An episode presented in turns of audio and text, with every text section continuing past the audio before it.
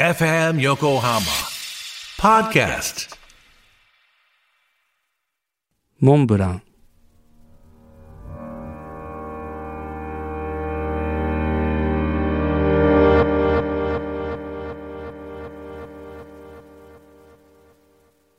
感じの悪い店員だった。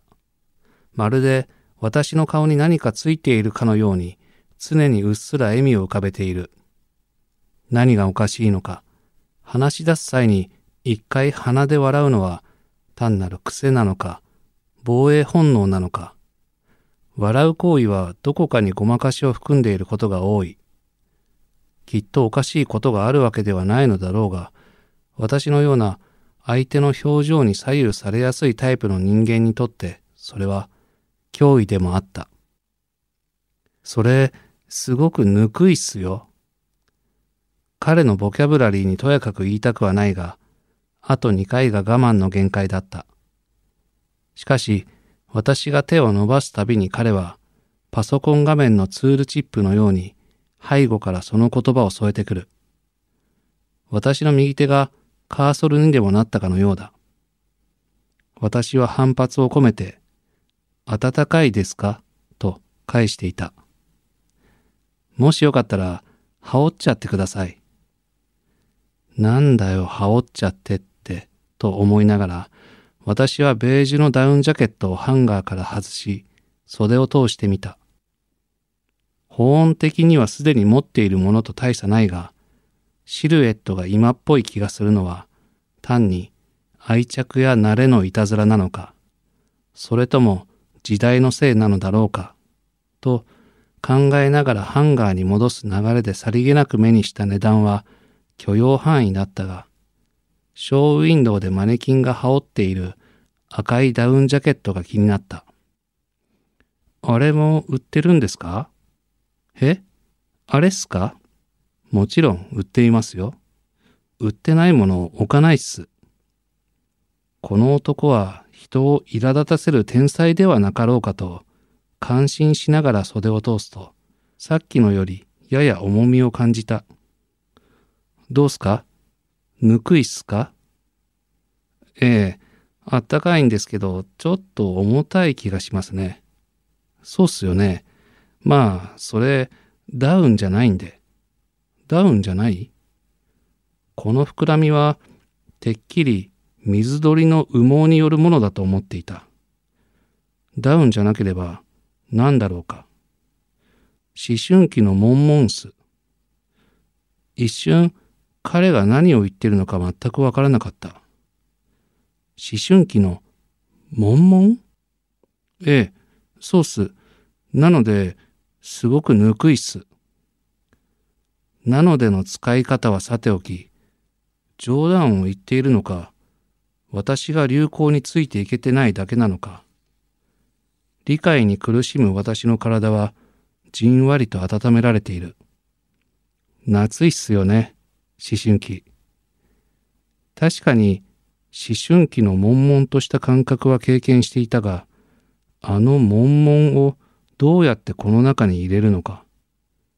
液状なのか、空気なのか、ゼリー状、はたまた綿のようなものなのか。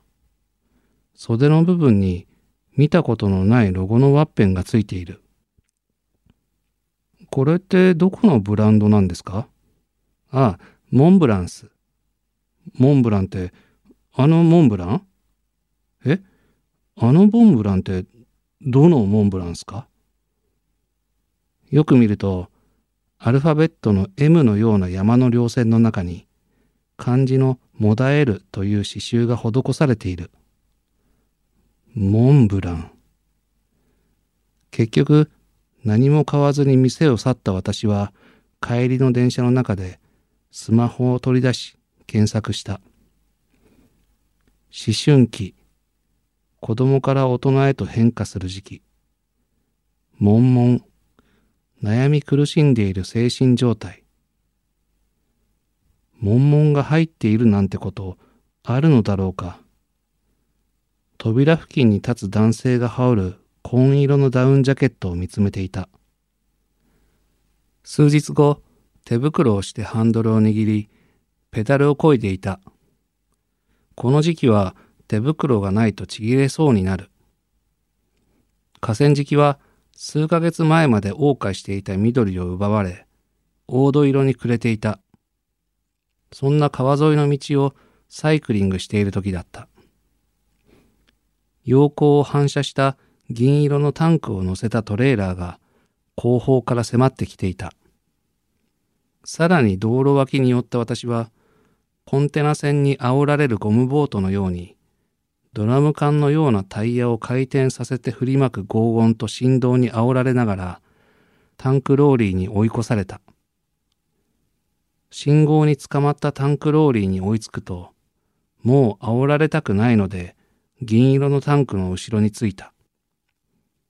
鏡のような無塗装のタンクが、空や河川敷一帯、そして自転車にまたぐ自分の姿を映している。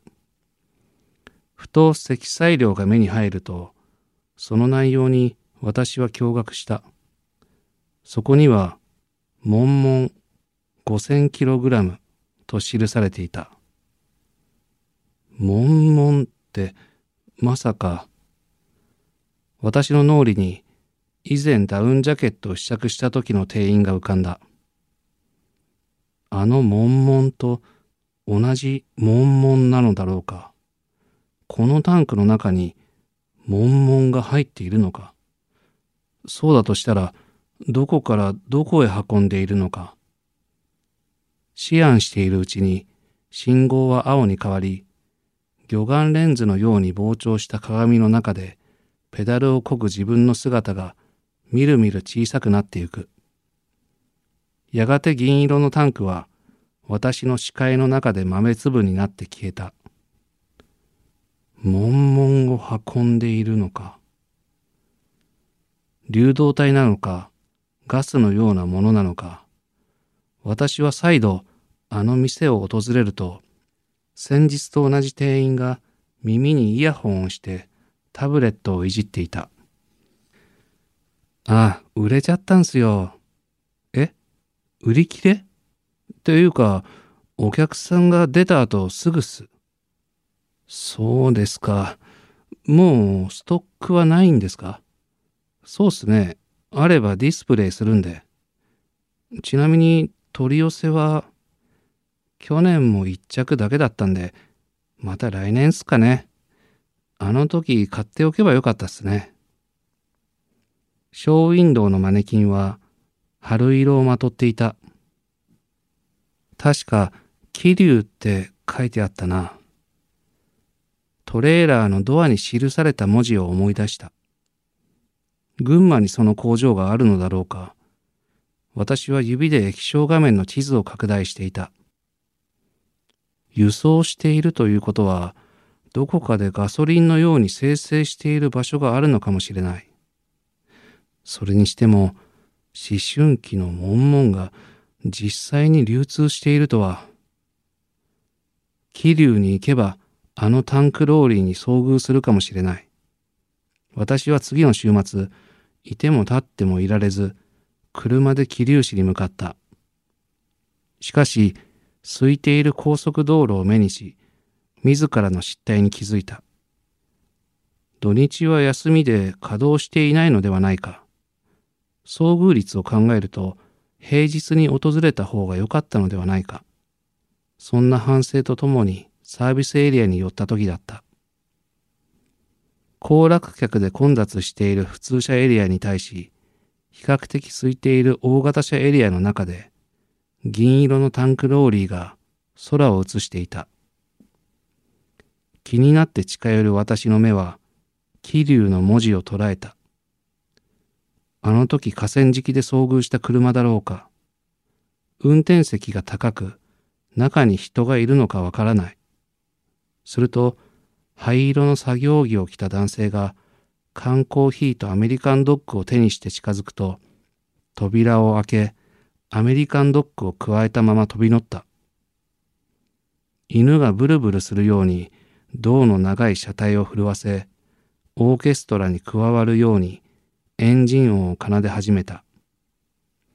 私は急いで自分の車に戻り、キーを差し込んだ。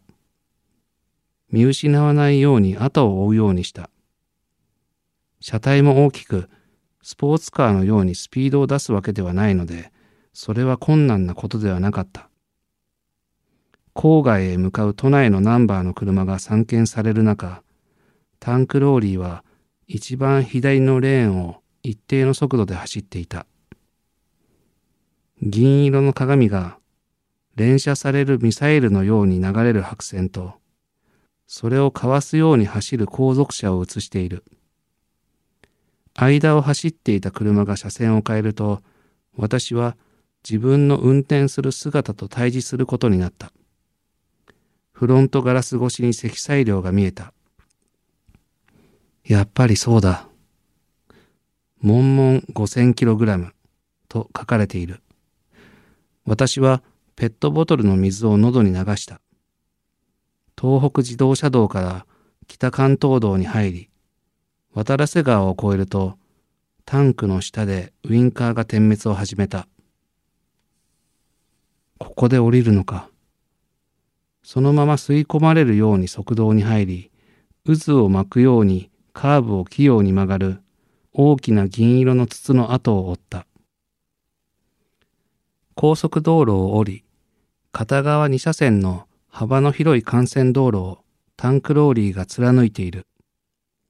銀色の車体が道端に浮かぶ彼岸花のように沿道を彩る看板を映していたが、やがて市街地を抜けると、空を漂う雲が銀色のスクリーンの中を泳ぎ始めた。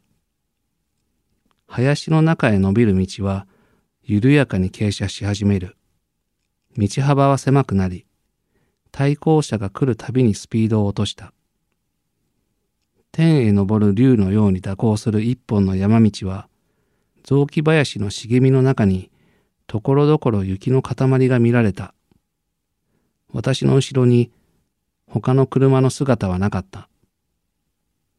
ウインカーが点滅し、タンクローリーは脇へ寄せた。対向車を待っていても来なかった。すると、扉が開き、高い位置からさっきの運転手がぴょんと飛び降りると、こちらに向かってきた。君、どこに行くの？この先は何もないから引き返した方がいいよ。警戒したのか、親切心なのか、東京ナンバーに違和感を覚えたのかもしれない。とりあえず引き返す素振りを見せると、タンクローリーは林に飲み込まれた。時間を置いて私は再び蛇行する道を走った。舗装されてはいるものの、地面はところどころに亀裂が入り、陥没したままになっている。携帯の電波も入らない。時々、木々の隙間から眼下に広がる市街地が見えた。日の当たらない場所で黒ずんだ雪が道路に起伏を与えている。やがて森林がパッと途絶えると視界が広がった。木々に隠されていた青空が顔を出し、緑色の鉄の壁が伸びている。塀の向こうで灰色の煙突が空を突き、牛乳瓶を逆さにしたようなタンクが点在している。私は離れたところに車を止めた。気流エネルギー開発。あのタンクローリーはここに向かっていたのだろうか。門には関係者以外立ち入り禁止の錆びた看板がビスで止められている。足元には雪のような白い粉がまかれている。すると突然黄色いランプが回転し始め、ゲートが開きますというアナウンスがけたたましく鳴り響いた。反射的に身を隠した私は茂みの中から獲物を狙う狩人のように様子を伺った。門が横にゆっくり動き出すと、そこから一台のワゴン車が飛び出していった。再びゲートが閉まり、静寂が戻ると、奥から犬の吠える声が聞こえる。門が開いた時に、先ほどのタンクローリーの車体の一部が見えた。やっぱりここに向かっていたんだ。どこからか車両の走行音が聞こえてきた。斜面にそそり立つ黒松の合間から時折姿を見せながらやってきたのは観光バスだった。大きなバスがゲートの前で止まると、黄色いランプが点灯し、ゲートが開くアナウンスが再び繰り返された。バスの車窓はどこもベージュのカーテンが閉まり、中が見えないようになっていたが、動き出した瞬間、外を覗くようにカーテンの隙間から少年の顔が現れた。その顔はあどけなく、髪を無造作に伸ばしていた。もしかして、思春期の少年たちをどこからかピックアップし、ここまで送迎しているバスなのだろうか。門が閉まり、黄色いランプは回転をやめると、今度は犬の吠える声に混ざって、大人の女性や子供の声がこぼれてきた。あまり踏み込むと身の危険にさらされるかもしれない。私はすっかり汗をかいていることにようやく気づいた。歩くたびに湿った落葉が鳴らす音が鼓膜をくすぐった。煙突の周りをカラスの群れが旋回していた。冬が終わろうとしていた。10度を下回る日も減り、ダウンジャケットの出番も少なくなるとともに、山中での記憶も薄れかけていた。うちの子なんかどこで手に入れたのか勝手にゲームを買っているの。ゲームってそんなに安くないでしょ？お小遣いなんて大してあげてないし、貯金も手つけてないし。で、どうしたのか聞いたらね。ランチタイムの混雑が落ち着いてきた頃、ファミリーレストランでフォークでパスタを巻いていると、隣のテーブルに座る女性たちが優雅な午後に使っていた。そしたらね、ゲームの遠足だっていうの。みんなでバスで出かけて、新しいゲームで遊んで帰ってくるんだって。それで、お金は？帰りにお土産渡されて、中見たら封筒にお金が入っていたって。ね？怪しいでしょ？私はあの山奥でバスのカーテンから顔を覗かせた少年の顔が浮かんだ。どうにかその少年に接触したいと思った。ちょっと詳しくお話聞かせてもらえませんか？もしかしたらその場所、私が知っている場所かもしれません。急に話しかけられ、ママ友たちの皮膚に困惑が現れたが、これまでの経緯を説明し、息子さんに会わせてもらった。ほら、たかし、お客さんよ。めんどくさそうに背中をかきながら出てきた少年は、あの時、山中で見た少年だと確信した。彼はこの春、中学3年になるようだ。よかったら、あの中で何があったか教えてくれないかな。え？うん。自分の中学生の頃は、こんなにもあどけなく、幼いものだっただろうか。彼によれば、ゲームを作っている会社なんだけど、試作品の感想を知りたいから会社で遊んでみないか。ジュースも飲み放題だし、漫画も読み放題だと誘われたのだそう。バスに乗ったら同じ年ぐらいの人が何人かいて、ゲームをやるから途中まで眠っていてほしいと言われて、目が覚めたら山の中にいて、で、ゲームをしただけ？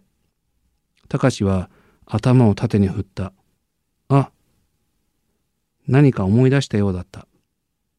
ゲームをやっている間に心拍数とかバイオリズムを調べるからって体にいろいろ取り付けられて、いろいろ何を取り付けられた？よくわからないけど、チューブでつながってて、最初は邪魔だったんだけど、次第に気にならなくなって、私が目撃した日と彼が訪れた日は一致していた。彼は一度きりだが、何回も足を運ぶ少年もいるらしい。その後、体調に異変はないという。安全な場所か調べてみます。ありがとうございました。ゲームのモニターを装って抽出しているのかもしれない。私は再びあの山を目指した。工場を訪ねる前に周辺を散策してみると、金網の向こうで太陽光パネルの群れが山を犯していた。取材ということで尋ねるべきだろうか。門の上から防犯カメラのレンズが睨んでいる。二の足を踏んでいると、突如黄色いランプが点灯し始めた。ゲートが開くアナウンスが静寂を打ち破るように響き始めた。トラックの出入りを待っていたら、そこから出てきたのは、耳を角のように尖らせ、筋肉の躍動を誇示するアスリートのような真っ黒い犬だった。その後を追うように、白い小さな犬と茶色の柴犬がキャンキャンと吠えながら出てきた。逃げる間もなく、黒い犬はうなりながら私の衣服に噛みつき、柴犬は私の足にしがみついて腰を振り、白い犬はおもちゃのように跳ねながら回っていた。こらやめなさい。奥から杖をついた男性がゆっくり歩いてきた。その声に黒い犬は噛みついていた歯を離し、老人の方に駆け寄った。すみませんね。番犬なもので。そう言いながら広げる老人の手のひらを犬たちが鼻を寄せて舐めている。いえ、こちらこそ。お怪我はありませんか？念のため消毒した方がいいですね。あ、大丈夫です。多分、服だけなんで。では、コーヒーでも一杯いかがですか？そう言って、老人は等圧線のようなシワを顔に浮かべた。